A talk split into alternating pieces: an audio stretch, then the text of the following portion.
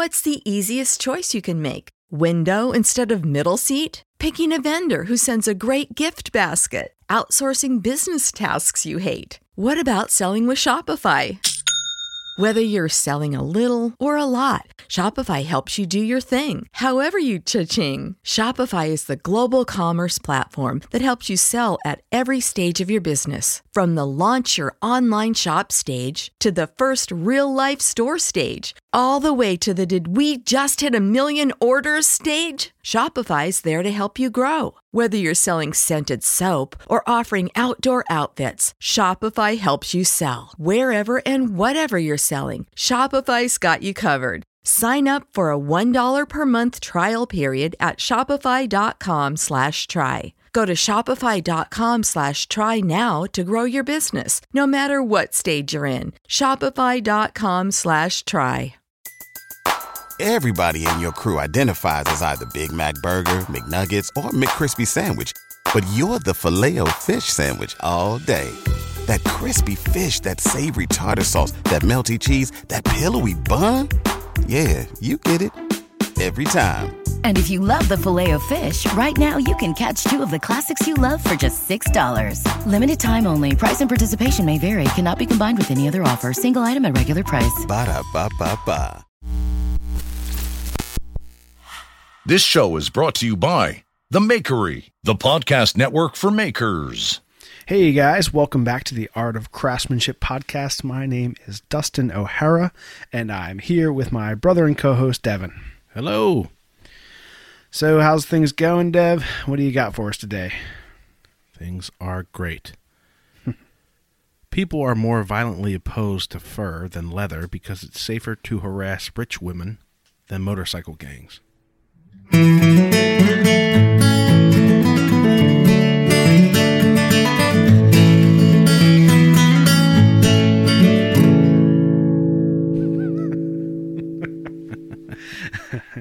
That's a good one. Uh, I was thinking, um, I was thinking about that because today we're talking about uh, leather work and the bushcraft leather sheath, and uh, I was just looking through stuff and thinking, yeah, why why aren't people more against leather right. instead of because every, it feels like everybody's got a leather belt, leather wallet, leather purse, leather shoes. It's because fur comes from squishy things and comfortable things that you don't want to kill. Pretty things, Some Dalmatians. and you're not going to harass a biker gang. Yeah, that's that's so funny. I guess yeah. I wonder you know, the the main source of leather for for leather work is probably you know cow. Um, you know, in different areas of the world, you can see like kangaroo, and you have snake skin and alligator and Right. things like that. But uh, you know, people were like, ah, it's just cows. Same thing as burgers. We don't care They're animals too, people. We don't care. Yeah, right, we don't care about them. Throw paint on a rich white, rich rich lady in her fur coat or a rapper. Yeah, it's uh, That's funny. it's funny. It's a funny dynamic for sure. Yeah, Um, yeah. so I- think that's that's a good question though. It's like when when I'm making leather work, I don't ever really think about it that way. Now, obviously, it's you know you have different processing plants and things. I would just as a as a maker um, and you know as a, a person who I mean I'm I'm not a vegetarian, but you know I do appreciate uh, when things are harvested like organically and uh, you know animals are treated humanely. Um, but Right. in my in my mindset too, I mean, if if the leather is being used, then at least it's more a, a part of that animal that's being used, especially with like cowhide and things. You right. like- and you would think that's one of the most um, abundant resources has to be cowhide because the amount of beef we eat every single year. Right. Um, yeah. So, I mean, what else are they going to do? I, I would assume they they they work out a deal where they kill the cow, take the meat, and then sell the hide to somebody, and then the they the tanner, and then they Right. you got a lot of Yeah. that. So the yeah the bigger manufacturers obviously are getting it from a source, and it's probably a source of someone who is actually a manufacturer of beef, right? They're obviously not killing the cow just for their hide. Why don't Yeah, you do get together? you have the meat and you sell the hide. Maybe they're not. We just came up with a brilliant idea. I don't know how. Maybe this got me thinking about. It. For some reason, I was watching Steve-O's um, from Jackass, his his YouTube channel because it's just it's funny. He's he's real like he's sober and kind of straight edge now, but he he regales uh, old stories. Um, and one he was like when he started getting um, sober and clean and become a vegetarian. He uh, he said he did an interview for PETA whilst sitting on a leather couch. then he realized like, all right, I gotta, I gotta get it, get get it right here. He's trying to be vegetarian PETA man while doing interview on his leather couch. God, yeah, right. Got to be a little more comprehensive in my uh, my ideals. hey, you know, if if someone already made it, if a crass a crass person made that thing, you know, you might as well buy it and use it. I guess I don't know. That's the whole supply and demand. Right. If you if you like, I'm I'm like, well, if it's already there, you might as well buy it and use it, so it's not going to waste. You know, but if you buy it, then more people want it. That's right. And the dead cow doesn't feel good about it. Exactly. So, um, yeah, the the the leather work yeah. It's not your favorite, right? Uh, it's it's not. I I really like the look of leather work, and I really like its purpose. But actually making leather, you know, things is not my favorite. Um, it's more. It's you know, in in the grand scheme of things that I do as a maker, it's one of those things that's a necessity. You know, it's like uh, sweeping up the shop. It's not my favorite, but it's got to be done because I want to use the shop. Like if I want to make a knife, a knife needs a sheath to protect it. So I'm a maker. I'll make a sheath instead of buying a sheath. Um, it does kind of make. Go ahead. Go ahead.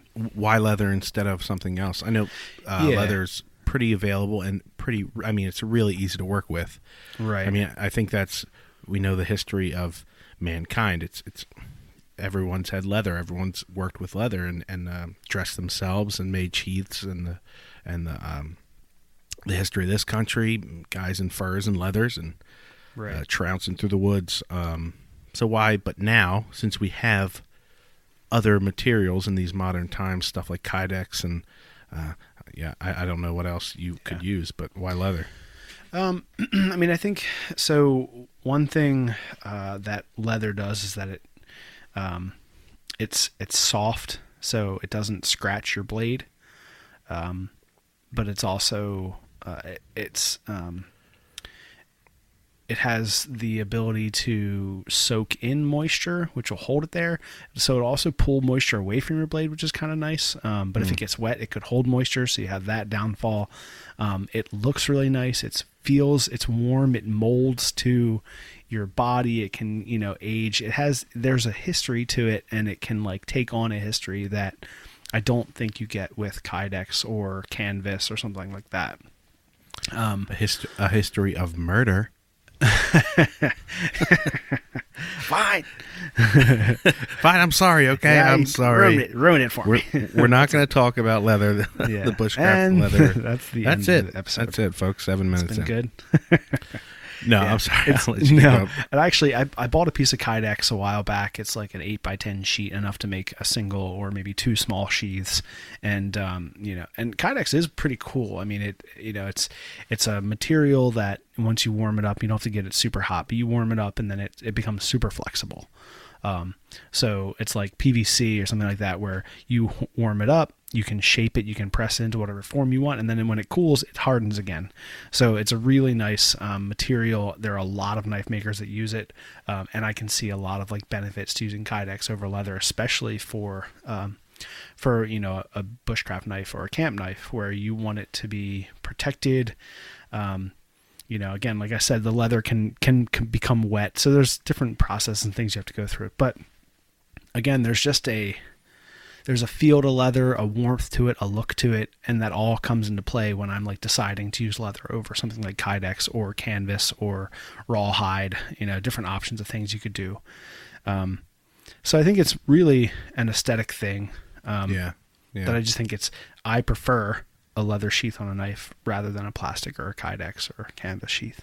Yeah, and I th- I think it it looks good with just on your hip and on the belt, and it looks good with usually. I mean, you do uh, wooden handled knives. It's you don't Mhm. have a lot of weird um, what acrylics and plastics and stuff. It, it's Right. pretty it- like natural and natural. It kind of Yeah. I think it, it blends. Yeah, I mean I, I like it too. I th- it's it's my favorite for sure. Right. Yeah, that's definitely an aesthetic um, part to why I choose leather over other materials. You know, that final presentation of that piece, someone sees it on your hip, or you're gonna, especially like making things to sell or give away. There's just a an aesthetic, you know, a look to it that I appreciate, and me as the artist. You know, it's my decision to what goes into it, so that's what I prefer to go into it. Now, again, if it was like, if I was to go on a uh, a trek through the jungle, you know, I'm I might buy a plastic handle sheet, a plastic handle like a Mora knife, you know, with a plastic handle or a rubber handle and a plastic sheath and stainless steel. Right. It's purely um, purpose driven. Yeah, But as you know, in this area where we are, this climate, you know, upper uh, northeast uh, area of the United States, we have the forests, and it's not super, you know, humid or wet, you know, so we get like this nice kind of moderate climate. And uh, for this area, that makes the most sense. When I like the look of it, and it works perfectly well for uh, Right. backpacking and camping. Which is yeah, we're not we're not going on a two month trek through the jungle. right. So you need like perfect gear that can lay out in the rain for two days and not be spoiled. Absolutely. Like that, we're not doing that. It's uh, Yeah, hiking I mean, even- and camping so. for weekends. Right. I mean, I guess that you know makes sense too. I mean, from different areas and different um, cultures around the world, you get different types of of sheaths and knives made out of different things that are you know that are perfectly designed to to suit their climate. So you know if you get um, you know, like a, a puukko up in the northern area of you know Europe that might have a leather sheath or a wooden sheath or um, you might get like a a uh, like a reed woven protective sheath that goes around a type of knife that someone in like the southwest might have used or you know when you go into the jungles you, you're gonna have different types of leather or snake skin or you know all sorts of different things to to match those climates so I guess that's I mean, thing yeah. to take into account Yeah, it matches the climate and it's Yeah. uh, what they had available. I was uh, I was thinking about it, comparing leather work to baking instead of um, normal cooking. ah, almost there's very it's very clinical obviously you can have a, a great baker and you can have a horrible baker but Mm, it's like right. if you follow these exact rules Hmm. cut this to this amount stitch this here do bend this here you know it's it's very um specific yeah and Uh, there's yeah, so many steps and if you mess up the step it kind of screws the bake up Right. I think that that might go back to that question is like why um why it's not really one of my favorite things to do as a maker is to make leather sheaths.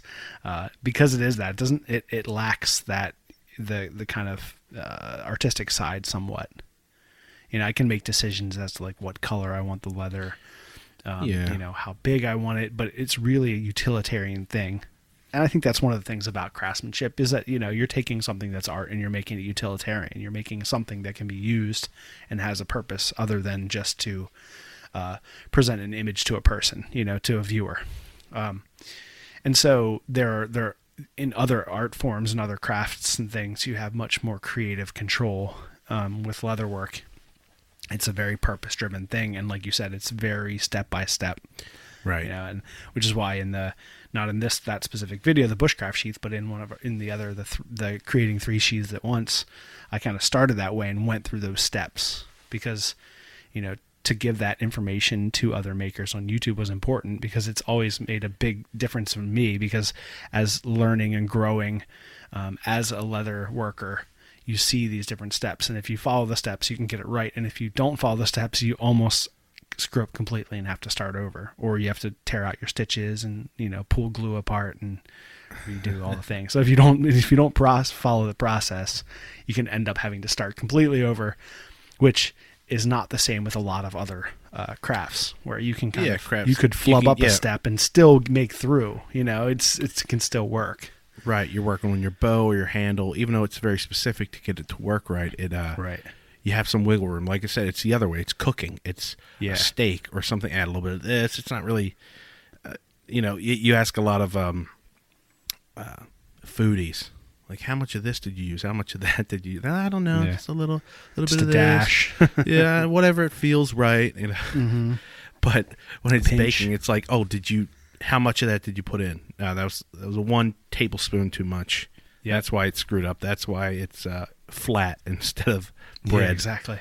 Or or you know, or you didn't you know you didn't like cut in the butter. You know, the, if if you don't cut in the butter or Fold in, in the, the butter, butter. you know, then it's not like it's not dispersed evenly, and then you're going to get one side that rises funky and one side that doesn't rise. You know, so yeah, with leatherwork, if you don't if you don't do your stitches on your belt loop before you do the glue up and you fold the fo- the whole form, then you can't get to the inside to do the stitches. Like Right. you have to open it back up and start over. So there's So no kind of leeway.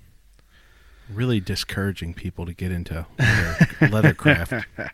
Like, oh, No, but that I mean that type of thing, people like that type of thing. A lot of people really like that step by step. Like my daughter Corinne loves that, you know, and, and that, you know, Legos and building things and she makes all these little craft, these little Yeah. like clay creatures and she follows a step by step. Like and I actually had her um, and we can get into this a little bit more, but I had her help me take apart my forge because I knew she would have fun, like all the, with the, the little pieces. We took Right. took everything apart and we laid it all out really organized, and I knew that she would enjoy that because she likes that that process. So a lot of people really like that, and I think people who are leather workers enjoy that process and enjoy that.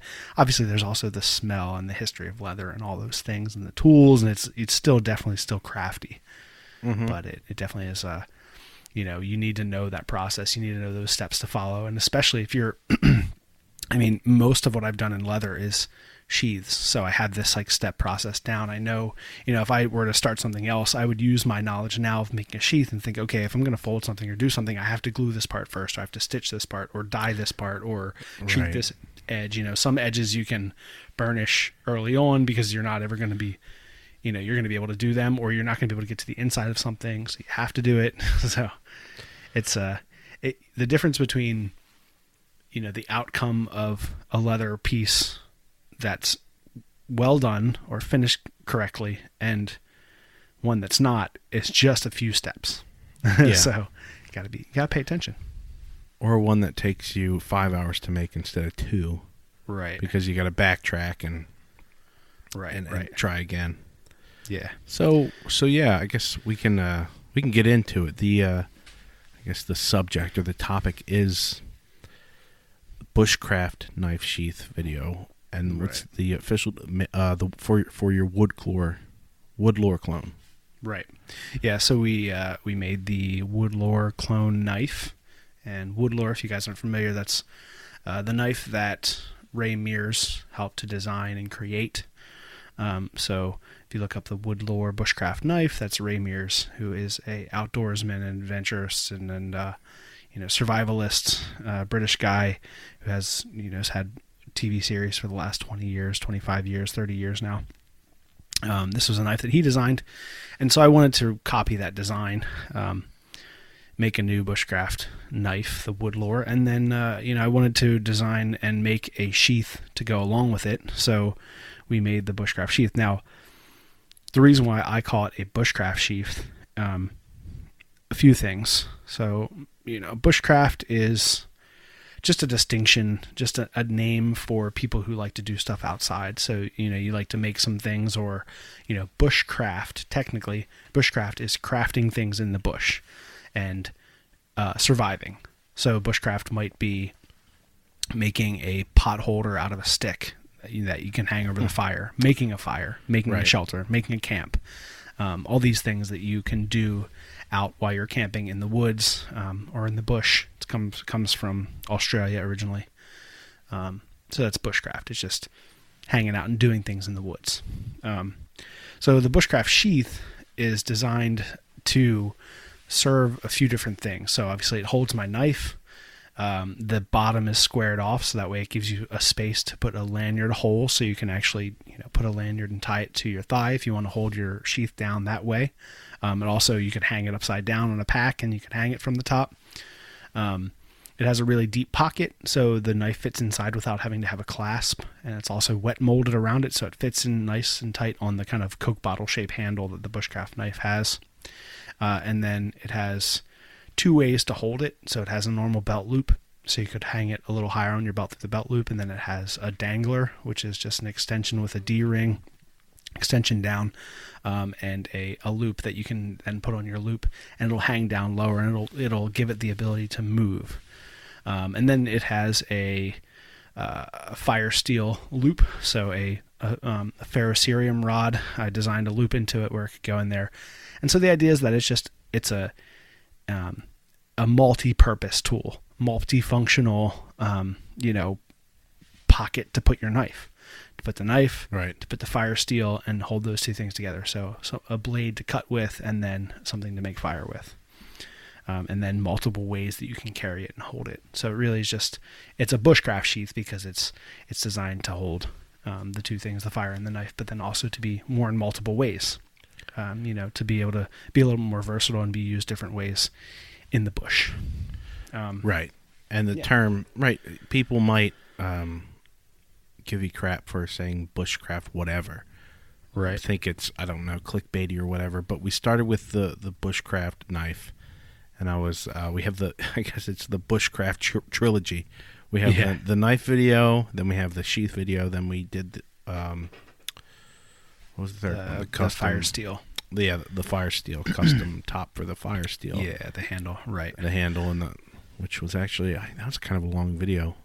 That's how it always starts out. We'll be like it'll be like a ten minute video. I'm just making a I'm- little then I'm wooden handle editing to it, put on and the it's like it. it's like nine, 19, 19 video, nineteen minutes long, and you're still like cutting stuff out. I'm like, oh no. right. yeah. But So- um, it's I guess it's it's like a term like any. People argue over what it means. It could be you could say outdoorsman, or you could say Right. like adventurer, or something like that, and it would just people would tell you what that means to them. Right. Yeah, and I mean, I think that there's a popularity in bushcraft um, that's come back about, and I think that was brought about by Man versus Wild and Survivorman and Dual Survival and you know Naked and Afraid, all Alone, the show, all these shows that came out within the last maybe 15 years or so, 20 years all brought about this idea of you know bushcraft and getting out into the woods and getting out into the wild and surviving survival um, so maybe it's like survival arts maybe it's camping you know maybe it's bushcraft maybe it's hanging out in the woods you know um, Right. but I think for me, bushcraft means that it's more akin to backpacking than it is to car camping. Right. So when I think of bushcraft, I think of, you know, moving, setting up your shelter, setting up your space, creating a fire.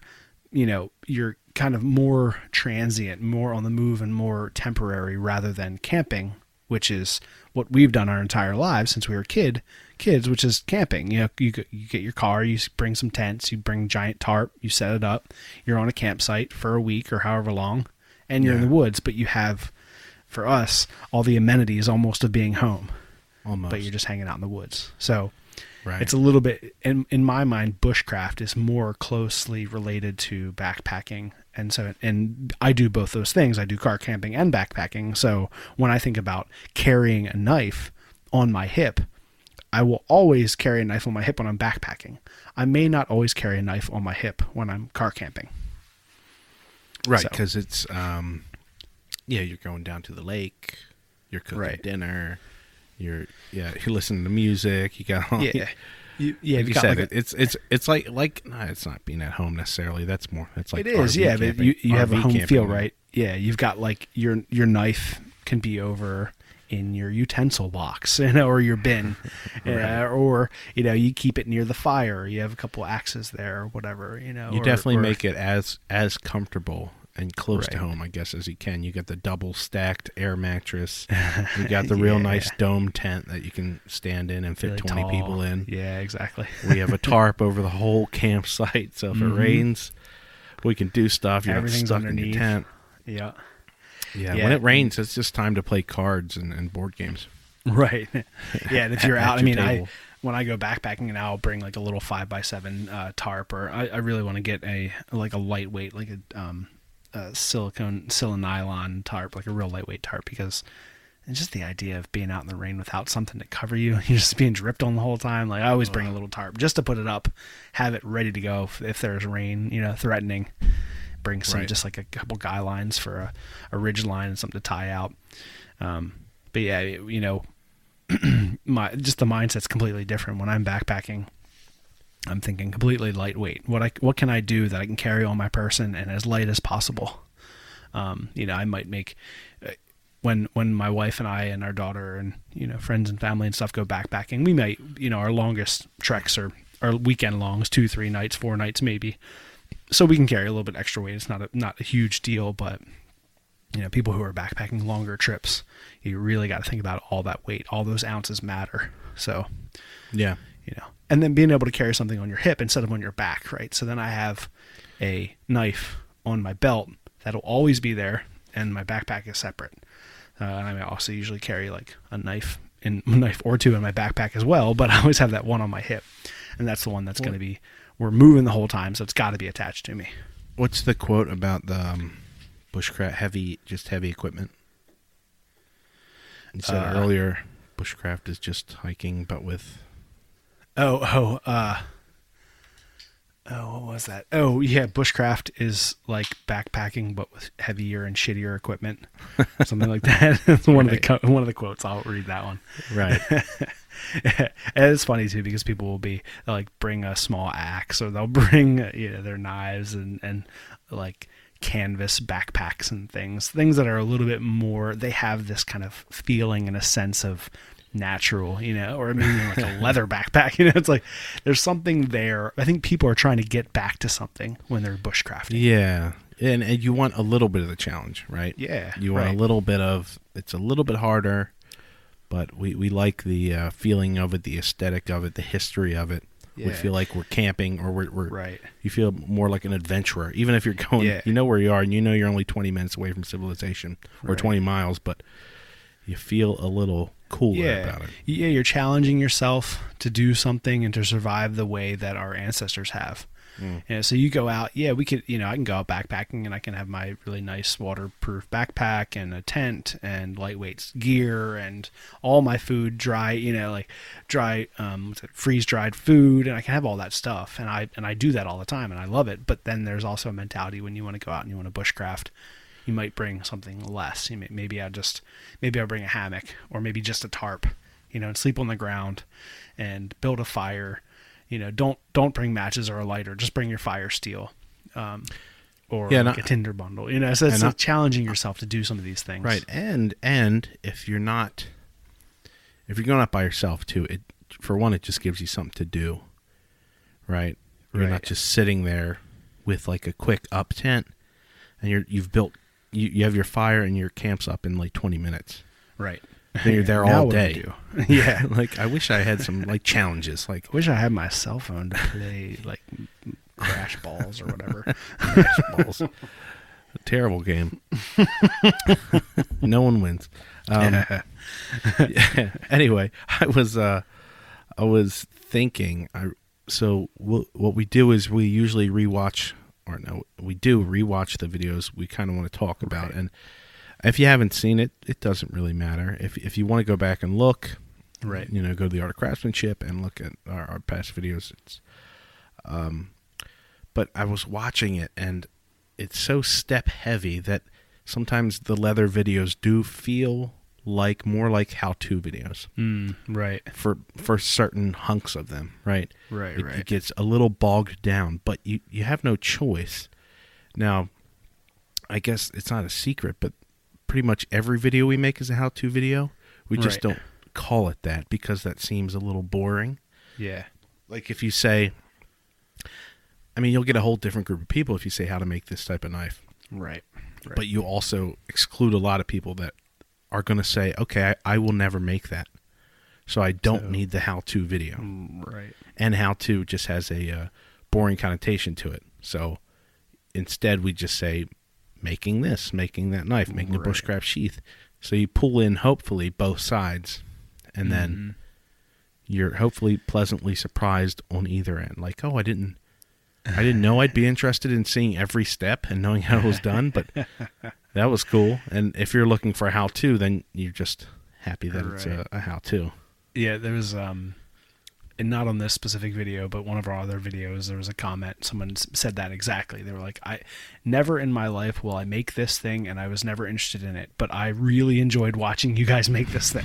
you know, like, and that's that's what it was. It's like, oh, this is cool. You know, look at this. Someone's making something. You know, it's like watching uh like watching a PBS show. You know, it's about Right. whatever. Yeah. you know, you're just watching. You just you're watching to to gain you know more knowledge and to understand where things come from. Right. You know, I don't ever really want to, uh, you know, go out on the Bering Sea and catch king crabs, but I loved watching Deadliest wa- Catch. and you want to learn how it's done. You might not ever do it, but you'll Right. understand how the cages go out and how deep they go and what Yeah. you're using. And uh, When we were, but I yeah, it was, watching. man, God. I was I, I was 50. watching today with uh, with my daughter, um, rewatching the video, and she said that she said, "Oh, it's like a it's like a how-to video, but it's just you making it." I was like, "Hey, it is." And I think she she got that feeling too, because like you said, it is kind of step heavy when you do leather work because you got to show those steps. It's like this is this step, then you got this step, then this step, and this and this and this, and I keep saying like, "All right, the next thing I'm gonna do, the next thing I'm gonna do, now I'm gonna Yeah, do okay. this." yeah, which is it's also a little bit of us improving our flow even though that's Right. not really an older video but i think we've gotten better all in all getting a better flow even though i, I really like the video I th- and i think it's great for Right. it's a great sheath video um, but i guess maybe the flow could be better but we're, we're always figuring out just like everybody else how to make it a little better Right. you're figuring out a better way to present it we're going okay maybe we don't have to repeat these words over and over because when we're doing it, Dustin will go, okay, well, this next step is this, and then we'll work on something for 30 minutes. And then he'll come back and go, Right. okay, now the next step is this. right. But when it's all edited together, it seems like every three seconds, you know, maybe he'll go "The- the next step, and the next, and the next, and you, it starts. And then you gonna- find, then you start to find after you're making them, okay, we, Yeah. we can cut a little bit of this out. We don't have to say this as much. Right. But um, it no, it, it was nice. And when the music kicks in, it's a little bit of a okay, cool. We get to chill for a few minutes, Yeah. just watch. Yeah. yeah, exactly. Okay, here yeah, you see and then that's I think that's when when it can it it goes from a how-to video into a making something video. Right. And just highlighting the look of what's being made, you know, or that gives you the chance to start doing some more cinematic, you know, shots. Get a close up get- of of me edge beveling, you know, you're following along the edge as the edge beveler cuts across. That's that has nothing to do with how it's done. It's just showing that it's done and it's this like cool shot tracking along. You see the thing cutting. And so we get to Yeah. have get to have fun and do some of that type of stuff as well and make it something that looks really nice and well produced as well as um, you know there's an outcome that you're that you come through it and you know that you can now make something or you feel like you could go back and follow along step by step Right. but Yeah, I, mean, I, think- liked um there we since that's such a small project, there were a lot of close-ups on it, and I really liked really liked the uh, installation of the snaps and the, the Yeah. button. Like that was that's really fun to do, and I don't know, really satisfying to watch. The whole leather holes get cut, and then the snaps go up through, and then the anvil place, and the then being like hit down in the click. I don't know that that felt. I I was very entertained by yeah rewatching Actually- it. I was like, ah, that's nice. That feels good. yeah I- I know it, it felt very uh um like immediate satisfaction as well uh, Mm-hmm. you know i think the way that you shot that it felt like it almost was one take and it wasn't one take but it felt like one take because i think the last take you did was me um you know setting that last rivet that last top uh, snap and then once i was done then i flipped it around and snapped it together. And there it was. It was like done. So it's like immediate satisfaction. It's like put these in.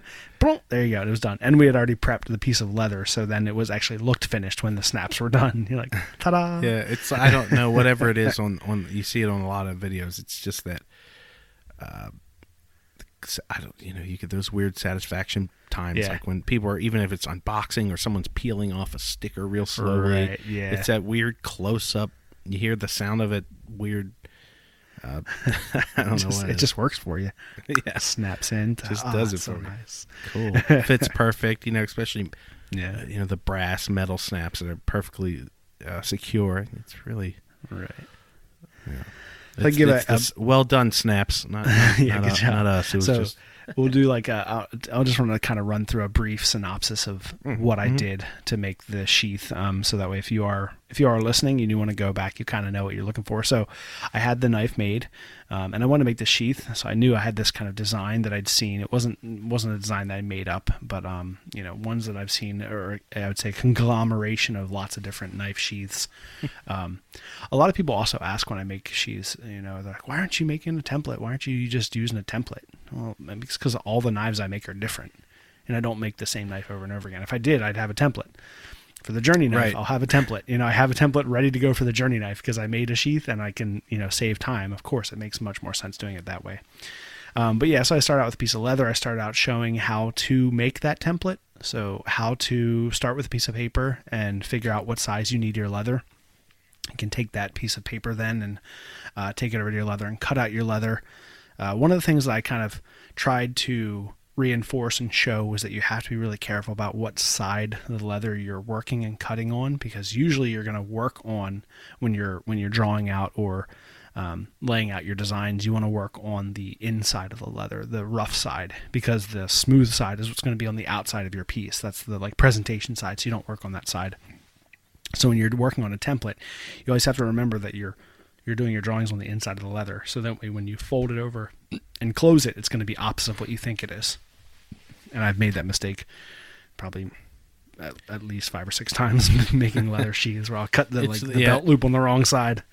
it's ah. the reverse work thing, almost like Right. the stitching close thing, where you get it inside out, Yep. then do it, then flip it, and it works for the outside. Right. Yeah, and absolutely. obviously, the outside of the leather is what you want because it's more protective. That Yeah. inside is soft for your blade, but it soaks up everything. Yeah, exactly right. You have that natural kind of the natural barrier side to skin or skin that's on the outside of the leather. Um, yeah, so I cut out the template and then um, then I cut out the. Uh, I I think I made the belt loop. So again, kind of going back and reinforcing those steps. So you have your template, you figure out, you know, you cut out your shape, you figure out where your belt loop is going to go, and then um, when you have everything ready to be basically either the next step is stitching or gluing, uh, I like to dye, do at least an initial dye at that point. So I dyed the leather dark. I laid out where my stitches were going to go and my glue was going to go, and I didn't dye those spots. And I've had different people comment on that, saying like, "You don't need to do that. You can dye right over it. It doesn't make a difference." But I I can't think of um, a reason why I wouldn't do it. You know, I can't think of a bad reason to do it. So I just know that you know glue will bind two things together when they're in their purest form. So I like to just score up the Right. surface so it has more surface area and and glue the leather together when it's just leather. And if I put dye or if I put um, oil, then those things are coating those fibers. So marked Right. out my spots where I'm gonna be gluing the um, the sh- the the belt loop, which folds back onto itself. Dyed everything. Um, laid out my welt. So the welt is the piece of leather that goes uh, in. It goes in between your two outer layers of leather, and it protects your stitches from the blade of your knife. So when you put a, bl- a knife into a sheath, the part that the part of the sheath that the blade hits is usually there's a welt there, and that is just a, le- a piece of leather. So you have a third layer of leather to protect your uh, stitches from your blade. Uh, so cut out the cut out the welt, um, and then had dyed everything, glued and stitched the belt loop back first while the while the sheath was still open, so I could actually get to the inside and do those stitches.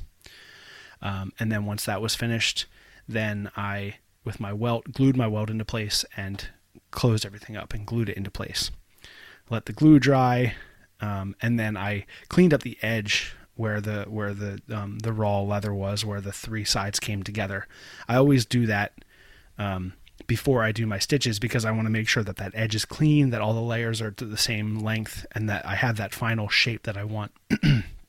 that way, when I put my stitches down, they'll follow the edge really cleanly and be in like a nice, evenly spaced all the way down. Um, in this uh, in this video, I actually used a fork, like a regular table fork, to mark out my stitches. Right. Um, I have I have a stitch wheel. Like they, there's a leather tool you can use. It's a stitch roller, and it kind of rolls out and marks it up. I just find, and I know I can get a bigger one, but I the one that I have is is there the stitches are a little too close together. And again, that's like an aesthetic thing. I just think it looks too close together. Um, so I marked it out with a with a fork, which is a little bit further apart, maybe uh, not quite a quarter of an inch, maybe three sixteenths or something. Um, and just kind of marked those all out, and then uh, went back in. I put a groove, so I have a a leather groover, so I can kind of groove a line, and that will uh, put basically um, an indent into the leather, so then I can put my stitches in. And when I stitch all of the, the sides together, those stitches lay flat or below the surface of the leather, which just helps to prolong the life of that piece. So that way your stitches aren't sitting up above the leather and getting rubbed off and you know, scratched off, broken. Right. Stitch, uh, so I um, sanded the sides, uh, put down the groover, or you know, laid down the groove line, laid down the stitches, um, and then stitched everything up. And that always takes a decent amount of time. Oh, I did miss a step. I put in, I was putting in a dangler, so I wanted to put in that D ring on that belt loop before I stitched it up, because Right. if I didn't do it then, Oh, I would have had to like bend it open and put it in, and it would have been a heck of a job. You also didn't say, or uh, maybe you did, uh, drilling out the the holes, Oh, the holes. Yeah, uh, that's so. Yeah, um, which is so- a tricky, a very a tricky thing right. to do.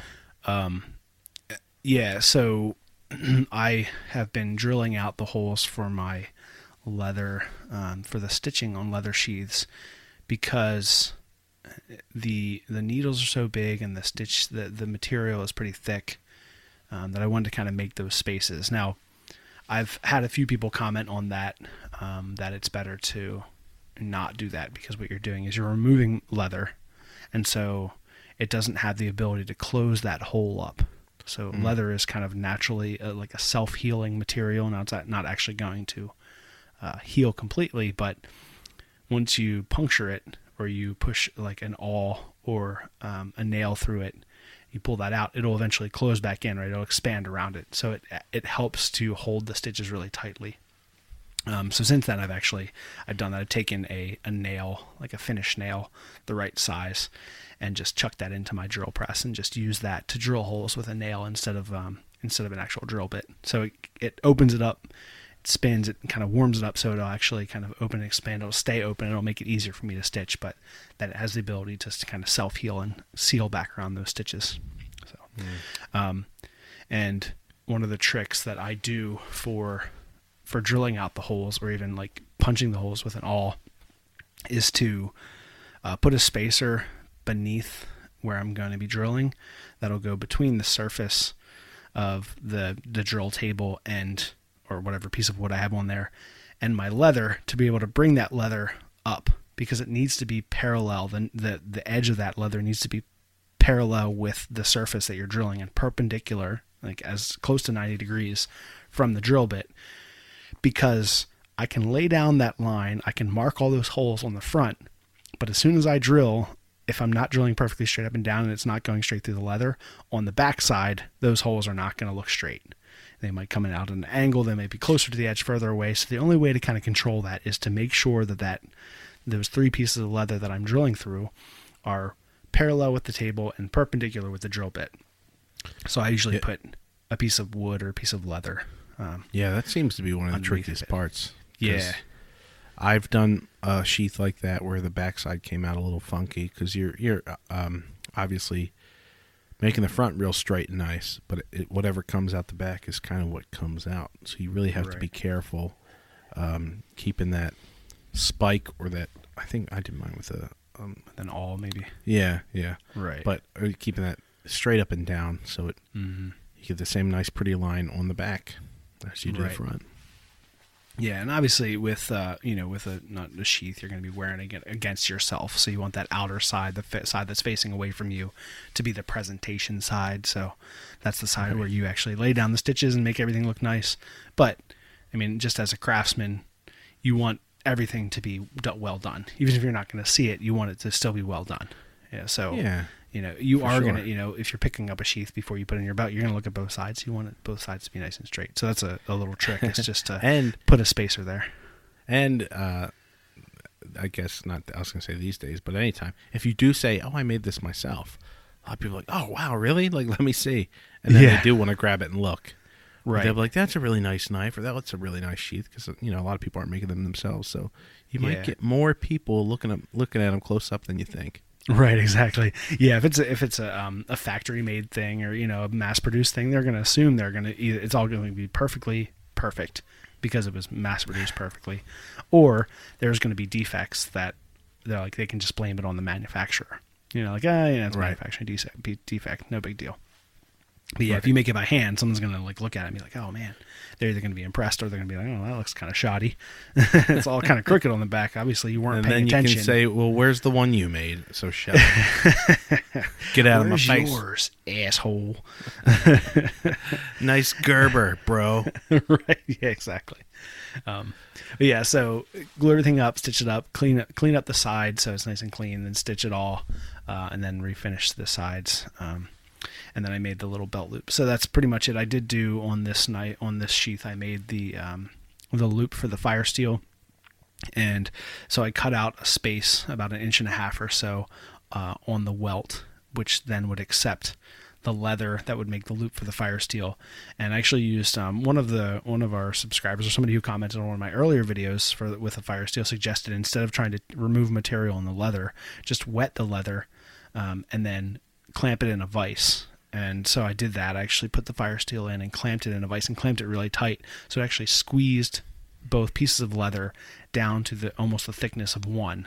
So it was the thickness of the welt. So I was actually just able hmm. to cut and slide that right into that gap, into that space, glue it in place, and then stitch over everything. Yeah, that was um, that was great, and it just kind of expands, Yeah. fits in there perfect. That's uh, um another great thing about YouTube and having people comment on the stuff because there's so many people out there who have better ideas Yeah. and and just want to. And I mean, some of them will be jerks about it, but a lot of them just are like, "Hey, try this. This works great for me." Yeah. And you get the I like like, "Yeah." I, I love it when uh, the trolls will comment on a video that's like two or three years old. You know, like, "Oh my gosh, you can't! I can't believe you did it this way." Baby voice. Hey, man, it's so horrible. Why would you do it that not the right way? I'm like, yeah, I understand that. You know, at the time, I didn't know better, man. Get off my back. Watch one of my more recent videos where I do this basically the same thing and then comment. Like, I don't Yeah, have the we- tool to do it. You know, That's like, like that's. But yeah, that's we're all learning. We're all Yeah. constantly figuring out little tips and tricks to make it a little bit easier and Right. a little bit better each time. Hopefully, because obviously you're not, you're not out there making a hundred sheaths right. every month to mass produce. You're just doing things as they come. Right. Your next first project, you try. Oh, I'm gonna try this. I'm gonna try that, and then Yeah. we'll learn. But you're the the whole point is just to share what what we're learning, what what we know, what kind of works. You can make anything work, but Right. Yeah, exactly. We're, we're gonna we're gonna keep making them yeah. a little, little bit better. And right, I mean, I think that's kind of what our channel highlights too is the fact that I like to do different things and you know try different things and make things. I mean, obviously, we do a lot of stuff that has to do with outdoor gear and knives and axes and things and um, and blacksmithing and forging, but it's all just things I like to do. And you know, I, I'm not doing it because I want to. You know, like you said, you know, I'm not making a whole bunch of a whole ton of them to sell them. It's not. It's not my job. It's my passion. And so, you know, if I do make some stuff to sell, that's great. You know, that just fits into my passion. But it's all stuff that I, am doing on my own time. I'm not, you know, it's not a nine to five job where we're working. So you get to do like a bunch of different things, and then, you know, enjoy those things and get better, get better at those things over time. Um, you know, just, just making a channel of of uh, work that we like to do in, in our free time. And that, again, that's kind of what you said to me when we started. Like, you're always going to be in your shop making stuff, so why don't I come over and start filming it? Right. and we'll put it up on YouTube and see what we can do with it. And that's what it is. I mean, that that's exactly what it is. It's just me making Yeah. stuff in my shop on my free time because I'm going to be doing it anyway. right. So now I just do it a little slower than I used to because I got to wait for you to come over and film it. yeah, yeah. That's why we uh, leave in the the mess ups too. Yeah. it's it's not perfect. It's we're just trying to figure it out, just like everybody else, and probably watching other YouTube videos to figure it out. Yeah. Like, oh, this guy, but you know, it's some old dude who's been around for forever, and he's been doing Yeah. it for ninety years. a lot of times when you look for that too, if I look for a video, you know, I really enjoy all the variety of of skill sets and, and levels. You know, so I might look up a you know look, when I started bow making, you know, I was looking up different uh, bow making people, and you know, a lot of the a lot of things would be bow master, right, or master craftsman. You know, so then I'd watch that, and it was all these people, these people that have been doing it forever, and were the best of their, you know, the, the best that they could do. They're best makers that are out there. But those videos, they're not. They don't tell you how to make it. They just Right. those are usually just talking and showing people how this person did it. But it's not really like it's the people who are actually working on it and learning and doing it as they do it. Those are the videos that I like watching to li- figure out how it's done. And I might watch four or five or six or se- seven different videos on people who are making it to be able to kind of take all of that information and make it put it into one thing which then I can use. I might miss something on this video or get something from this video that didn't fit in. So Yeah, that's a good point. You want to get a, a good uh, spread of uh, right. of ideas and and and uh, you know old guys, young guys. You can tell there's someone who's just getting into it. There'll be some a video of a 16 year old kid doing it, but for some reason he's really good at it. But then you watch um, old man Winter in his cabin do it, and that's great. Obviously, there's a, there's a thousand different ways to skin the YouTube cat. Right. Yeah. Yeah, exactly. so you get that inspiration from the best and then you learn from the people who are willing to learn along with you. Yeah, That's yeah. And, you know, I think those people too, the people who have kind of a growth mindset are willing to um, to show what they're doing. And you know, by doing that, by all of us people who are making things and putting that out there on YouTube, just like artists, you know, we're exposing ourselves to criticism. You're like making something and putting it out there. So you're you're ready to take that criticism. So you're ready hopefully I- am ready to learn from that as well. You know, I, I welcome some of that criticism sometimes. Someone will say something that's kind of a critique and they may have said it in kind of an off the cuff, you know, not necessarily the nicest way. And usually, if it's something that I can take from, I'll I'll thank them. I'll be like, "Oh, this is great. I appreciate it. Like that is a totally true comment, you know." And and I think that like I appreciate the comment. I appreciate the criticism because I know that I need to work on that. And that and your comment just helped me think about something that I wanted to try differently. Yeah. But I, I was thinking, you don't. In art, you want to critique, but in, I get it's it all can be art, but I feel like in working with tools and doing stuff like this and outdoor stuff, you don't have to critique. It's your, I mean, call it what you want, but it's more just sharing knowledge, right? Right. Yeah. It's not. I'm, I don't have to critique the way you swing your axe to chop wood. Right. I just this I, this is how I do it. This is how I learn it, and I think it's it's a little better. right. Right. So instead of uh, holding both your hands on the bottom of the axe and just chopping and using you know your force of your All- muscles, yeah, right, Let yeah. it drop down. Let your hand drop down. Let the weight of the head, you know, stuff like that. It's Right. not a critique of how they're swinging the axe. It's a it's a help. It's a, a tip, I guess. Right. Yeah. More tips, less critiques, I guess. Even though you can critique, but it's it's not a it's not a painting where you have to figure out what the idea is behind it and, the, and Right. there's perspective of the artist and maybe they can it's it's not necessarily that it's hey this is a cool way to do this and try this tool because i think it, it works a little better Right. Yeah. Yeah. Exactly. So yeah, instead of re- responding with a critique, you know, a- again, that's the constructive criticism as opposed to unconstructive criticism. So a criticism and a critique, you want to be constructive. You want to give something, some somebody something that they can use to get better at what they're doing. And obviously, like you said, you know, with a painting or a piece of artwork, um, I think it was Picasso that said that like a painting is never done. It's just you decide to stop at some point. Um, there's always something you could do. Now, a a leather sheath is done when it's done. You know, it's it's you've made it. You took your tools, you took your supplies, you put it together. It's now can serve its purpose. It's finished. Now, Right. obviously, you know, eventually you might be able to. It might fall apart and you have to restitch it together. But that's not because it wasn't finished. That's just because it eventually might fall apart because of the materials. but uh, right there's a perf- so- there's a perfect version of the tool you're trying to create Right. Yeah. Right. So yeah, the the, once the you- handle or, or what it is, and Yeah. once you start changing it from there, then it's uh, diminishing returns. You're not. Right, There's no yeah. reason to keep fiddling around with it. Right, exactly. You know, and, and like a, a piece, something that's a, a craft, something that you're making craftsmanship or a craft as opposed to art, is that it has a use, right? So once you've taken all those bits, you've put them all, you put them all together with whichever tools you need to use to put them together. Once it's together and it fulfills its purpose, it's complete, right? That one piece is done. So Right. um, all of that just to say that criticism about how it looks or how it works or it doesn't it doesn't- look right or you didn't do it right none of that matters because it's done i'm not going to go back and change something i've already done i can't i can't do that step right but i could take a tip like you said you could give me a tip, tip, on ideas, how to do right. it better next time like oh check Right. this out or try this or maybe like people said you know drilling a hole, you're removing material. If you use a nail and you put it in your drill press, it'll do the same thing. It'll give you that space to stitch through, but then that, that material can self heal. Try that in the future. That was a great Right. tip, and I always do that now. Yeah. Yeah, There tips. Tips as opposed to critiques. That's good. yeah, for craft. Yeah. If I Right, if I'm if I'm doing a painting right and I want to put the painting up, I might there might be something you could say. Oh, the the blue over here is a little bit too weird, or like I'm feeling this weird thing from this Right. perspective. Maybe oh okay, I can go back in. I can change that because this painting could get better by doing Right. that to it. Right. But for the for the craft, I guess, or the the tool, it's once the wagon wheel is made, it's made. Right. I'm not adjusting it. It's a circle. It Yeah, goes on the wagon. The wheel is made. It's moving. It feels good, and it's it's uh it's done.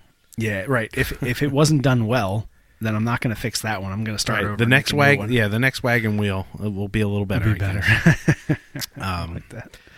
yeah. So, uh, uh, yeah, that's that. That's the video. That's, Yeah. So go check it out on the on the. It's it's a good one. It's Yeah. How long is that? Thirty. Uh, it's, almost, it's like almost forty yeah, 30 minutes. Yeah, almost forty minutes long.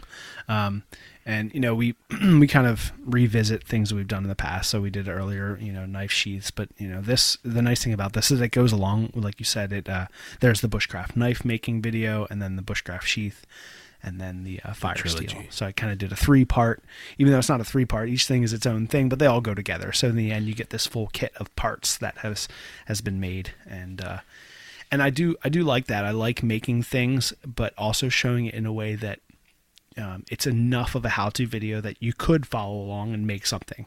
And we might skip a part here or there. We might not talk about something in a video because we, it's redundant. We've done it in a lot of other videos, Yeah. um, which Or- sometimes I'm a little torn on because you know that might be the only one someone watches, so they're missing something. Right. But but we're not Well, usually if we it's don't leave out something that's critical.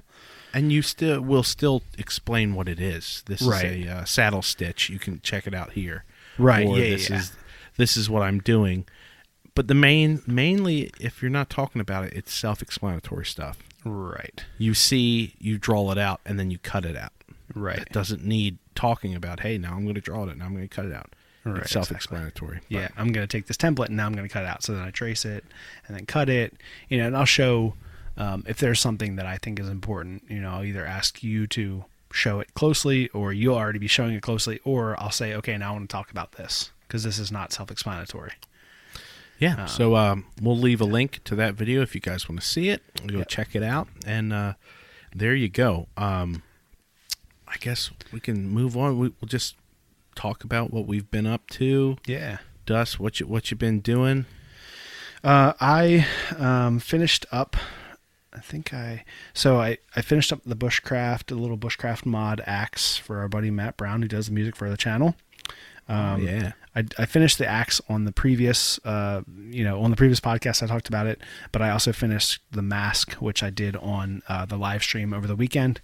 And if you're listening and you watch the live stream, I want to apologize for the audio because Devon wasn't there to correct me. And I checked the audio. I did a little test and it sounded perfect. I walked away from the camera. I tapped on the microphone. Everything was working great. I was like, this is so nice turned it off, started my live stream, and I didn't double check my audio, but for some reason my mic wasn't working. Uh, so it's only the mic coming from the phone, so it gets a little lost. And and if I knew my mic wasn't working, then I would be speaking louder and I'd be speaking toward the camera.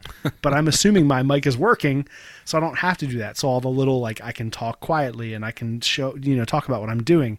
and unfortunately, a lot of that stuff got lost. So it is what it is. I'll uh, try to do better, but uh, but yeah. So I've been doing the live streams. I did that was the second one we did, and and uh, and my buddy Sean from Crafting a Life I Want, our friend, he's going to be doing uh, one with me this Saturday. We're going to be uh, reassembling our forges. Uh, we've both taken apart our forges, and we're going to re uh, use some forge cement and get the um, furnace cement, get those all cemented back together and actually like nice and sealed because both of our forges don't heat, uh, hold the heat as well as they should. So we're gonna forge cement them up and get them back together. And we will make sure you're well mic'd, Yes, or, at- or, or at least you are.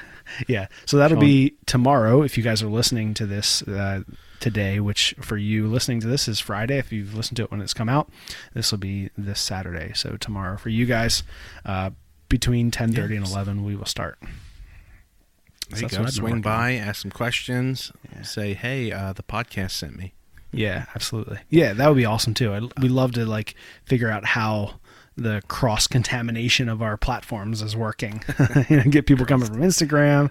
That's why I post on Instagram and post on Facebook and post on uh, you know YouTube. Con- um, uh, what's it? Um, the Community. community. There you go. Yeah. All right, Des, right. what have you been working on, man? Over there with the little Um, baby girl. Yeah. The baby. We're actually. my wife and I have been working on getting the house back to as normal as it can be. Right now, Right. we we have all the all the baby stuff all around, but we're like slowly for I think the for the first week we still had everything laying out from the hospital, like the bags just open, Oh, like everything yeah. was just out on the all over the counters because you're it's, you're flustered enough and you have enough to do already without cleaning it all out and finding spots for it. So we've been slowly making our house look like a house again, putting things away, cleaning up as much as we can, and uh, uh, yeah. And I've been I finally got some editing done because that's tricky too Yeah. with the baby. But uh, man, that uh, it's coming out, folks. The machete sword Machete saber sword. build. It's coming out. It's just, I think it, it's the longest video we've ever shot. There's there's a couple full like redos. Um, Oh, the handle, you know, after gluing up the handle that broke. I'm trying to Mm-hmm. figure the best way to show that and how much time we want to put into that because it's already 34 minutes long, and you don't and you don't have the handle glued up yet. so oof, it's just I think yeah, there's about I don't know 1500 more clips left to put and drop into the timeline and edit. So it's just just one scene at a time. We'll get it done. But yeah. um, you will see in the videos that usually towards the end of the videos everything speeds up because it's me going, oh man, it's this long already. Yeah, Okay, I'll show, yeah, I'll show two shots of this. All right, I'll only show one one shot of this. All right, I'll, I'll skip this whole bit. Like we, we don't need any of that. No more talking dust. We're just cruising through. I'll put a song on. We'll clear through 200 clips in a minute. So it's coming was- out. It's, it, I was thinking, that I'm like, didn't I say something really cool there? Where'd that thing go? She gone. that was gone 30 minutes ago. Sorry. we got to keep this thing under an hour. right. I'm yeah. think I think I'm thinking it'll be a 45 minute uh, All right, video. so, one. yeah, but it's a, it's a big it's a big knife. yeah, yeah. That's that, it's a it's a really fun project. Um, Alex Garland from the Outdoors 55 channel, who is creeping up on 200,000 subscribers, which is just amazing. He's been super, super busy um, all through coronavirus, the whole lockdown and quarantine. Uh, right at the time that we started the night, the the sword build, which was a collaboration between he and us.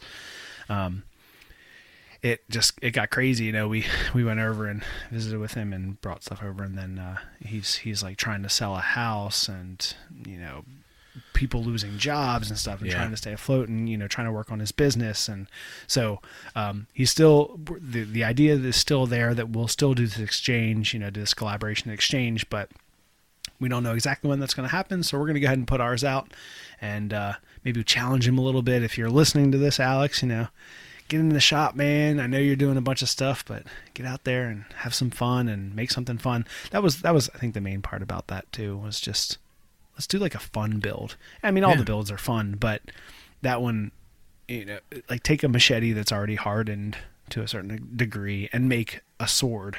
You know, none of us need Right. swords. I'm not going to use a sword. It's not a bushcraft tool. We're making swords, and it was like, let's make swords. Let's not tell each other what we're doing, but we'll make the swords, and then we'll exchange them. Like I'm making a sword Yeah. for Alex, and he's making a sword for me. It's just going to hang in the shop, and you know, maybe eventually make its way into some videos or something just for fun. You know, cutting stuff. But yeah. So, so yeah, we'll put this one yeah. out and then challenge Alex, and then once he's done, we'll meet up and do a video of the exchange, and Yeah. because we've never seen what he's working on, and he really hasn't seen well until you know this week or next Right. week when the video comes out, he'll see. But we'll see it. But he'll see in person. It'll be his. So Right. that's that will come out soon, folks. Um, Yeah. tr- we're shooting for maybe Sunday, but I'll see. It, It'll be out within hopefully by the time you hear this within a week for sure. There you go. And uh, Yeah, so fine. look out for it. Um, yeah, we'll have the live live the the the live stream, come out. We'll keep, yeah, we're going to keep so trying to do the streams, Yeah. uh, and uh, yeah. Um, I'll try to make them sound a little bit better and be a little more concise. I keep thinking like, oh, this is going to be great. This will take me like no time at all. And I can work really quickly through something, and then it always ends up taking a long time. But that's that's how it is when it's when it's filming something. come and come, just come and hang Yeah. out. Yeah, Come and exactly. hang out That's and, and watch the right. stream. That's it's what Yeah. it's about. It's about the hang, not necessarily. We have the Yeah. finished videos to watch, but those Yeah. are just to hang, and you can watch them later, sure. But it's it's to hang out and chat, chat with Dustin, and and yeah. I, um, something. If you have specific questions, you can ask those. I got a kind of funny story. Um, so earlier, let's see, that may have been um, uh, Monday, Sunday, Monday, maybe Monday. I was, uh, oh, you know what? It was, it was Saturday or Sunday. I don't know, whatever. It was this past weekend. we were, uh, today is Thursday. So it was, I think it was Sunday. Um, we, uh, I was I was chopping some firewood with my daughter. Um, she wanted to cut up some wood, and we were we were chopping up some wood, um, just like branches and things to get ready to have a fire. We're gonna have some friends over, and uh, I I looked on Instagram real quick because I was gonna take a picture of my daughter and you know kind of get some stuff ready to take some pictures and post, which I did do. Um, and I saw that uh, Jeff Fader from Fader Knives and from the Knife Talk podcast and the Full Blast podcast was doing a, uh live stream. So I popped on just to say hey, you know, like, you know, just to pop in and say hi. And usually it's always nice to see someone doing something and, and, you know, see that people are coming to see what you're doing. So he's chatting and he's, uh, he's like talking. He's sitting at his desk, and the camera's right there. And obviously, he's got his computer there. You can't see it, but he's working on his computer and he's talking to people. And uh, Roy from um, the Vintage Axe Works uh, Instagram, he was he's there like chatting with people, and all sorts of different people were there. And so I um I say, hey, what's up? He's like, oh, you know, there's you know the art of craftsmanship here, blah blah blah. That's cool. And then like a minute later, he goes, oh shit, like damn it. He starts he starts like reaming out roy. He's like roy you distracted me. So he was he was putting in a combat abrasives uh, order through for for like grinder belts. And he forgot to put in his own knife talk 15 discount code to get 15% off. He'd already sent it. He's like oh man. He's like all right. Now i gotta send him an email and see if i can get him to make to fix this for me. So then as a live stream everyone like with everyone's input he composed an email to combat abrasives to ask if- they could put in the the thing. You know he's like i'm stupid blah blah blah. Like i can't believe i did this. You know please forgive me. You know i know you guys are you know all this stuff. So he sends it. So live stream continues. You know we're just people are chatting and talking. He's talking about all sorts of different stuff. And and uh then like 10 minutes later he's like you hear his computer go bling you know that email sound and emails come back. He's like oh here we go guys. It's an email back from combat abrasives. And uh, so he pulls it up and he's like hell yeah. He got the discount. They you know gave him refunded him the money for the discount and all. So then he's like all right now we got to send a thank you email. So what do we do? So then we all compose the live everyone who's in the live stream it's like 15 or 20 of us. Everyone's composing helping him. He's like what do i put here? And so I, I like commented some stuff and other people commented stuff and he's kind of composing getting ready. He's like he's like what if i ask for another 15% off? He's like should i ask? And we're all cracking up you know everyone's like putting in the stuff and people were like, "Do it," you know. All I can tell you is no, and all that stuff. And I was, I commented, I was like, "Man, you're pushing your luck." It's like you try to, you ask that, they're going to take that initial reimbursement back off. Yeah, you're like, done. Fuck you, man. Forget And it. he's like, he's like, "Oh, come on." He said, "Art of Craftsmanship." Yeah, by that point, I told him it was Dustin. He's like, "Oh, Dustin, you're too nice, man. You're too." He's like, "You're right, but you're too nice." uh, it was funny. But Um, yeah, so that was that was wild, and I and I actually listened to uh, Knife Talk, which came out out on Monday, and he mentioned it. He said he was there with everybody, and they all like he told it real briefly about Combat Abrasives, how he like he used that whole live stream, all the people who were who were watching, like to compose the, the initial email and then to compose a thank you email at the end. the good the good guy discount. I think I was listening to a podcast once or something, and they there's this thing that if you ask for a discount, right? People uh-huh. usually companies always have a discount available. If you mm-hmm. ask for it, but if you just say, "Hey, can I get a good guy discount?" and they say, "What do you mean?" I said, ah, "I'm a good guy. I like your company. Can I get a Right. discount?" It's something like twenty percent of the time it works. They'll give you. A, it's because they're thrown off a little bit, asking for it, and they've never heard of something like, "What do you mean a good guy? I'm a good guy. Can I, can I maybe get a discount? I love your company." Like, and then they go, "Uh, you know, okay. I mean, I, they give you some type of employee discount or just, guy I discount. guess. Sure, Yeah, right. like they, they don't care. All right, I've and it's it's worked. I, I I usually do it for um when it's like an online chat thing when you're trying to get something done through, you know, uh, chat now with a Right. representative Yeah, yeah, right. because Yep. you're basically just asking, are there any discounts available? right. So I mean, you could do it that way, but I think the good hey, can I get a good guy discount? It, throws them off, and I usually get I usually get something. They're like, all right, here's here's extra five bucks off. Like, Thank you. That's so funny. You're like, ah, asshole strikes again. The so good there guy you go. discount. Try try the good guy discount because you're a good guy. Um, it's funny they must have um the the knife talk podcast guys must have talked about um live streaming because all three of them have done instagram live streams this week jeff did Nice. one Mareko was doing one yesterday and then uh, Instagram live. and craig yeah craig was doing one today i popped in all three Might have to try. Might Like, have to huh. try one. yeah i mean it's it's easy enough too because it's you know you just you pop right onto instagram and it's obviously you're using your phone audio and things like that so it's a little bit Right, because you're only the two feet but- away from it. Right. Right. I did one one uh, Instagram live stream one time, uh, probably in April or May. Corinne and I had uh, built the we built a web of ropes in up in a tree, so like a web treehouse fort thing, like a big spider web. And we were just laying, hanging out in the web, and I was like, "Oh, let's you know, let's live stream." So I just brought it up and for like ten minutes, just put it on, and yeah, we had 15, 20 people hanging out. Like something just you you see it, like, "Oh, this person has started a live stream." Oh, let's see what's going on. Just hanging out, showed the web, you know, hanging out with Corinne in the web, and that was it. It's funny, Right. Nice. But, um, yeah. Yeah, mine, mine, my uh, recommendation is Modern History TV. Um, I actually watched them before we even started the channel, and then somewhere down the line of our channel, uh, they subscribed to us, which was cool. Yeah. Uh, so check them out. They're a big channel. Uh, they got almost six hundred thousand subscribers. So there we go. Again, supporting the people who do not need to be supported by us. But there you go. Awesome content. This guy, um, Jason Kingsley, he does um, medieval stuff, knight stuff. He wants to test all this medieval gear. Um, he wants to try it all. He owns his own horses and fights in medieval armor and does these competitions.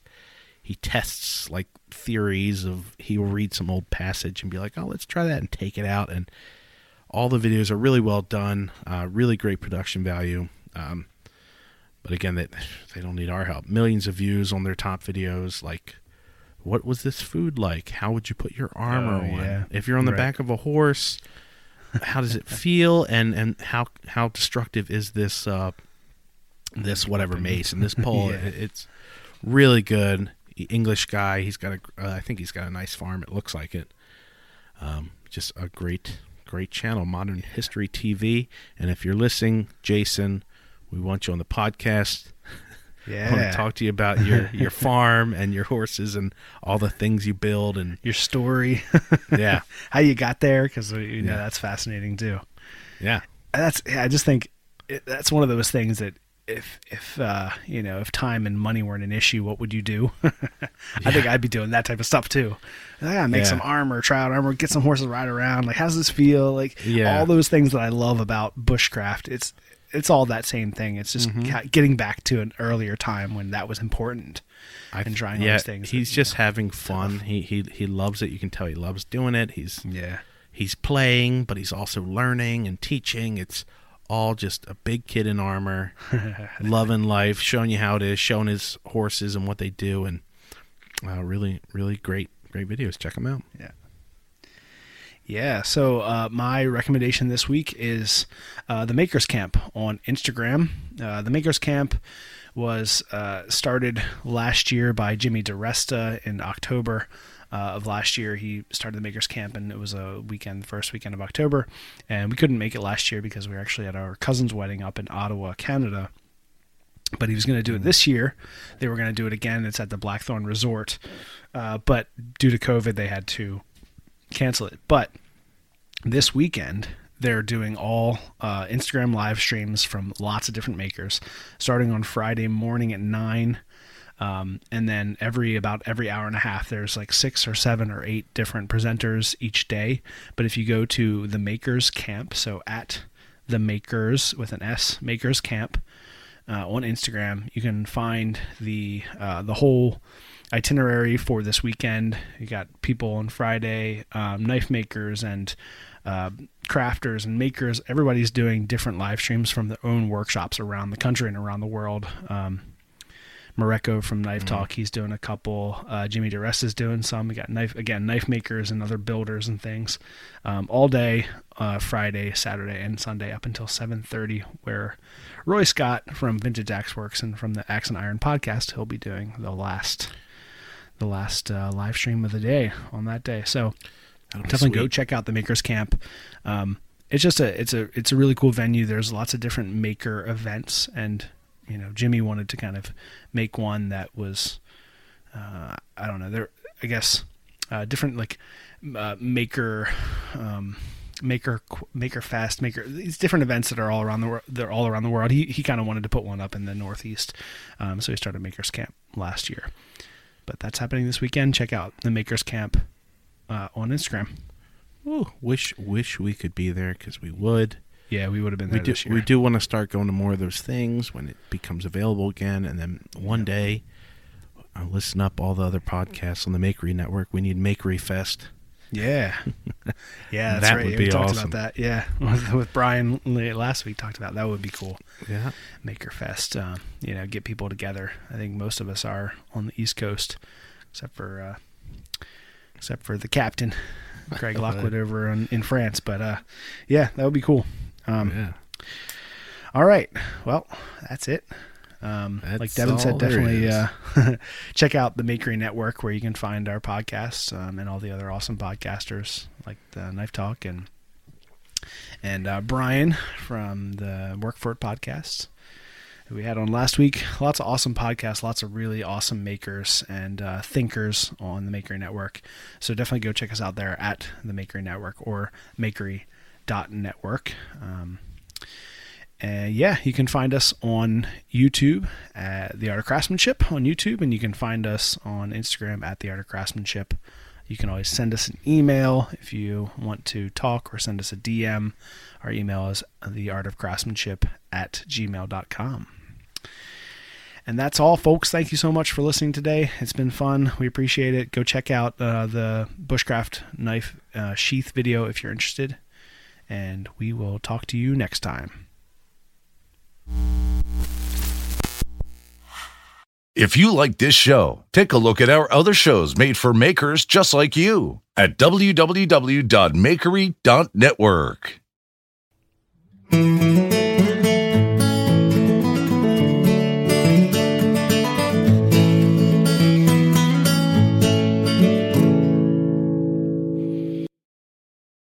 At Parker, our purpose is simple. We want to make the world a better place by working more efficiently, by using more sustainable practices, by developing better technologies. We keep moving forward. With each new idea, innovation, and partnership, we're one step closer to fulfilling our purpose every single day. To find out more, visit parker.com/purpose. Parker, engineering your success. What's so special about Hero Bread's soft, fluffy, and delicious breads, buns, and tortillas? These ultra low net carb baked goods contain zero sugar, fewer calories, and more protein than the leading brands, and are high in fiber to support gut health. Shop now at hero.co.